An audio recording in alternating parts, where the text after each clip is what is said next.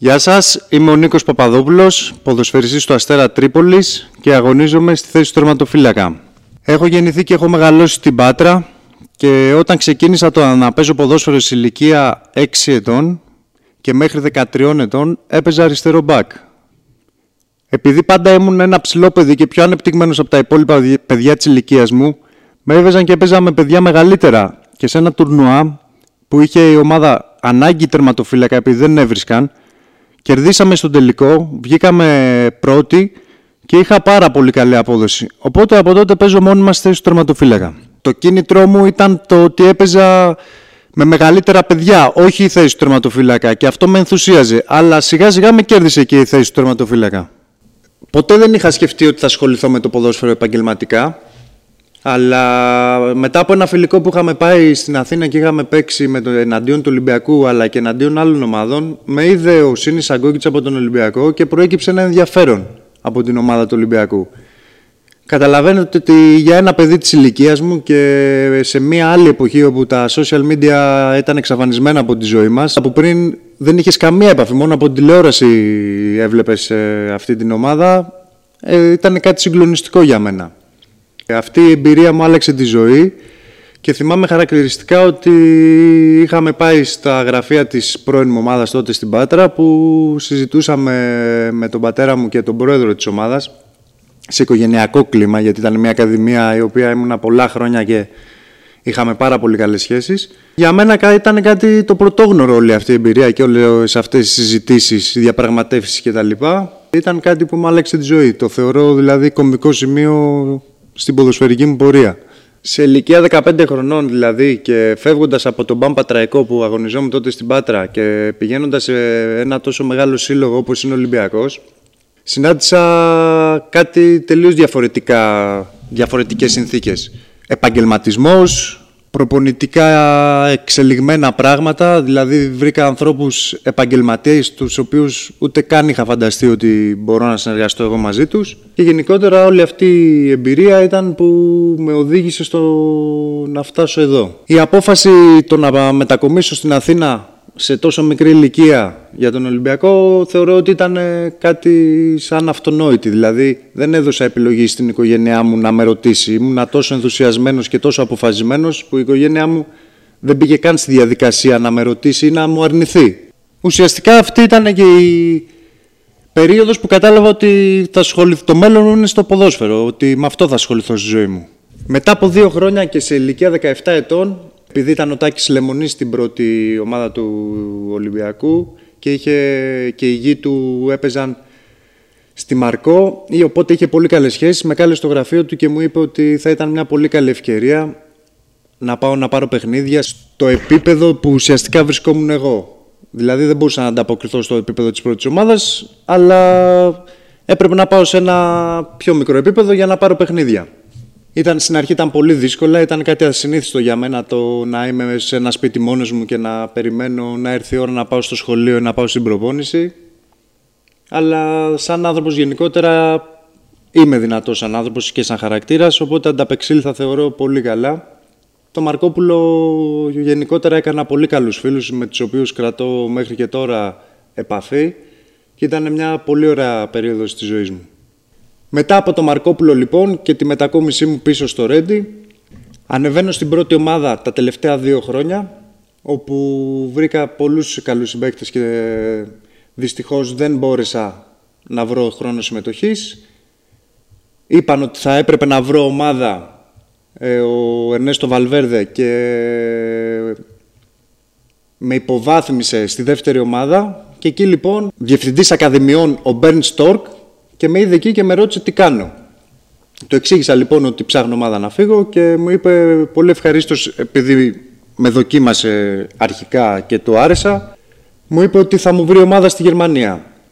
Έτσι λοιπόν μου βρήκε δύο ομάδες, αλλά εγώ επέλεξα να πάω στη Φορτούνα Ντίζελτοφ, δοκιμαστικά για αρχή για μια εβδομάδα, η οποία έδωσε το ok και ουσιαστικά με αγόρασε από τον Ολυμπιακό. Όταν πήγα στη Γερμανία ήταν ένα διάστημα πολύ δύσκολο για μένα. Ήμουνα δύο μήνες ουσιαστικά κλεισμένος μέσα σε ένα ξενοδοχείο και περίμενα πότε θα έρθει η ώρα της προπόνησης ώστε να βγω και να δω λίγο κόσμο. Ευτυχώς σε μια εκδήλωση της ομάδας Ε, ήρθε και με βρήκε ένας Έλληνας, ο Σάκης Κανδύλης, ο οποίος ουσιαστικά στη συνέχεια με βοήθησε πάρα πολύ. Με βοήθησε να βρω σπίτι, μου έμαθε την πόλη. Επίσης μετά από λίγο ήρθε και ο Μαλιζάς στην ομάδα. Και γενικότερα φτιάξαμε μια πολύ όμορφη παρέα και γενικότερα η εμπειρία μου στην ε, Γερμανία πήρε μια πολύ όμορφη τροπή. Θεωρώ ότι πέρασα πάρα πολύ όμορφα και γενικότερα η Γερμανία είναι μια πολύ όμορφη χώρα. Αγωνιστικά δεν ήταν αυτό που περίμενα και αυτός ήταν ο λόγος ο οποίος ε, αποφάσισα να φύγω και να πάω στον Πανιόνιο. Εκεί ε, συνάντησα πράγματα τα οποία δεν είχα συνηθίσει σε καμία περίπτωση γιατί είχα συνηθίσει στις προηγούμενες μου ομάδες τυπικότητα, πολύ καλές συνθήκες εργασίας, πολύ καλά γήπεδα και στον Πανιόνιο συνάντησα ανασφάλεια, συνάντησα κακές συνθήκες προπόνησης και γενικότερα ήταν δύσκολα. Παρ' όλα αυτά αξίζουν πάρα πολλά συγχαρητήρια στα παιδιά που ήμασταν αυτά τα χρόνια εκεί γιατί σώσαμε την ομάδα μας κάτω από συνθήκες πρωτόγνωρες οι οποίες ήταν πραγματικά πάρα πολύ δύσκολες. Γενικότερα αυτή η ομάδα όμως έχει κάτι το, κάτι το διαφορετικό το οποίο βοηθάει τους παίκτες να εξελιχθούν και γι' αυτό πολλά παιδιά από τότε που αγωνιστήκαμε μαζί φτάσανε πολύ ψηλά στην καριέρα τους. Τελευταία μου χρονιά στον Πανιόνιο τα πράγματα δεν εξελίχθηκαν όπως τα ήθελα και έπρεπε να φύγω από την ομάδα. Επόμενος σταθμός ο Ατρόμητος. Μια ομάδα πολύ οργανωμένη, σε πολύ καλό επίπεδο και από εγκαταστάσεις και από έμψυχο υλικό, δηλαδή ποδοσφαιριστές, στην οποία όμως η χρονιά δεν εξελίχθηκε όπως τα ήθελα. Βέβαια, είχα και απέναντί μου έναν πολύ καλό τερματοφύλακα, τον Κορμπούνοφ, ο οποίος έκανε πολύ καλά παιχνίδια εκείνη τη χρονιά. Αλλά θεωρώ ότι από δικά μου λάθη και από λάθη της ομάδας, η χρονιά για μένα δεν εξελίχθηκε έτσι όπως τα ήθελα. Έπαιξα μόνο πέντε παιχνίδια, τα οποία δεν με ικανοποιούσαν και ουσιαστικά έπρεπε να βρω έναν τρόπο να πάω σε μια άλλη ομάδα που θα έχω περισσότερο χρόνο συμμετοχής. Γι' αυτό το λόγο βρήκα τη Λαμία Ουσιαστικά δεν τη βρήκα εγώ, μου τη βρήκε ένας ατζέντης που γνώριζε ότι τότε προπονητής ήταν ο Τενές και έψαχνε τερματοφύλακα και μου πρότεινε ο κύριος Τενές να πάω για 15 μέρες να δοκιμαστώ στο Καρπενήσι. Καταλαβαίνετε μάλλον ότι ένας τερματοφύλακας ο οποίος είχε 100 συν συμμετοχές στις προηγούμενες χρονιές να πηγαίνει σε μια νεοφώτιστη ομάδα και να δοκιμάζεται. Αλλά Έβαλα τον εγωισμό μου στην άκρη και προκειμένου να πετύχω το σκοπό μου και να έκανα ένα βήμα πίσω, έβαλα νερό στο κρασί μου και δέχτηκα. Τα πράγματα ευτυχώς εξελίχθηκαν πάρα πολύ καλά. Εκείνη τη χρονιά ήμουν από τους παίχτες που στυλοβάτες θα έλεγα που έβαλαν, που είχαν πολύ μεγάλο μερίδιο συμμετοχή στην παραμονή της ομάδας. Γενικότερα στην πόλη της Λαμίας πέρασα πάρα πολύ όμορφα. Έκανα πολλούς φίλους με τους οποίους ακόμα κρατάω επαφές. Γενικότερα η εμπειρία μου στη Λαμία ήταν φοβερή. Φοβερή. Ήταν δηλαδή μια ξέχαστη εμπειρία.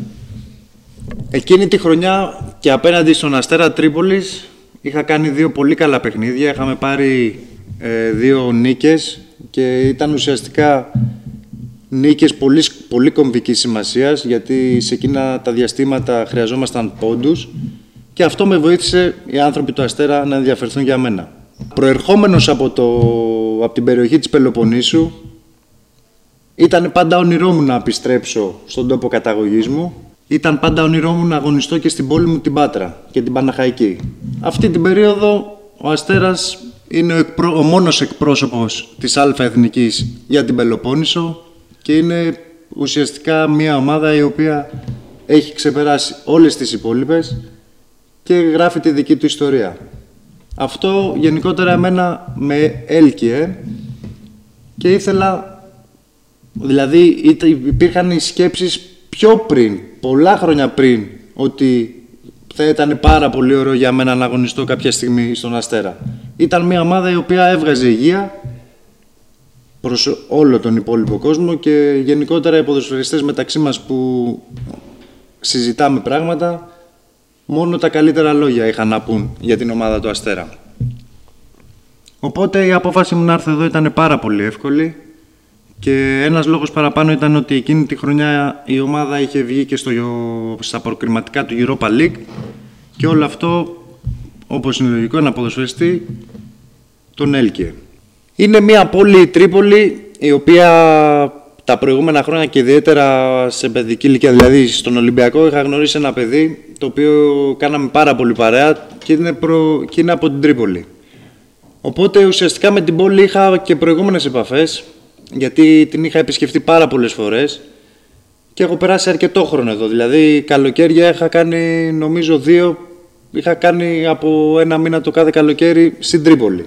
Ήταν, είναι μια πόλη γενικότερα η οποία είναι δίπλα στο σπίτι μου, η οποία με κάνει να νιώθω πολύ άνετα και που ο Αστέρας είναι μια ομάδα η οποία είναι πάρα πολύ οργανωμένη και θεωρώ ότι μετά τις μεγάλες είναι η ομάδα που θέλει ο κάθε ποδοσφαιριστής να αγωνιστεί. Αυτή λοιπόν ήταν η ποδοσφαιρική μου διαδρομή. Θεωρώ ότι έχω αδικήσει τον εαυτό μου και γενικότερα κάποιες καταστάσεις με έχουν αδικήσει και γενικότερα το ποδόσφαιρο με έχει αδικήσει. Οπότε είναι, γιατί το λέω αυτό το λέω, γιατί θα μπορούσα να παίξω σε πολύ ψηλότερο επίπεδο, αλλά έχω κάνει προσωπικά λάθη και έχουν κάνει και λάθη οι άλλοι τα οποία στήχησαν σε μένα. Αλλά γενικότερα είμαι ευχαριστημένος από τη διαδρομή μου. Γινώντας πίσω στην παιδική μου ηλικία δεν φανταζόμουν ότι θα φτάσω ποτέ εδώ. Οπότε από αυτή την άποψη μπορώ να είμαι ικανοποιημένος. Έτσι κι αλλιώς η θέση του τερματοφύλακα είναι μια πολύ απαιτητική θέση. Είναι μια θέση ευθύνης η οποία αν κάνεις ένα λάθος μπορεί να είναι κομβικό και αν κάνεις και λάθος σε κομβικό μάτς μπορεί να είναι καταστροφικό. Γενικότερα θέλει και λίγο τύχη, θέλει και λίγο οι συγκυρίες να σε βοηθήσουν και δυστυχώς εγώ δεν το είχα αυτό. Θέλω να πω στα παιδιά τα οποία θα θελήσουν να ασχοληθούν επαγγελματικά με το ποδόσφαιρο να είναι εφοδιασμένα με μεγάλη υπομονή γιατί είναι ένα αντικείμενο το οποίο είναι 100% σίγουρο ότι θα υπάρξει αδικία προς το πρόσωπό τους και θέλει πολύ μεγάλα κότσια ώστε να μπορέσεις να το ξεπεράσεις αυτό και να κοιτάς μόνο μπροστά. Στο ποδόσφαιρο δεν υπάρχει χρόνος για καθυστερήσεις, δηλαδή θέλω να πω ότι μία απογοήτευση μπορεί να σε πάρει από κάτω, μετά αν χάσεις πολύ μεγάλο χρονικό διάστημα για να ανταπεξέλθεις, ίσως να είναι καταστροφικό για την καριέρα σου. Είναι ένα πολύ ωραίο κόνσεπτ αυτό από την ομάδα να ακούμε τις ποδοσφαιρικές ιστορίες των ποδοσφαιριστών γιατί θεωρώ ότι ο κάθε ποδοσφαιριστής έχει κάτι ωραίο να αναδείξει οπότε ανυπομονώ τους επόμενους συμπαίκτες μου να μάθουμε τη διαδρομή τους. Σας χαιρετώ.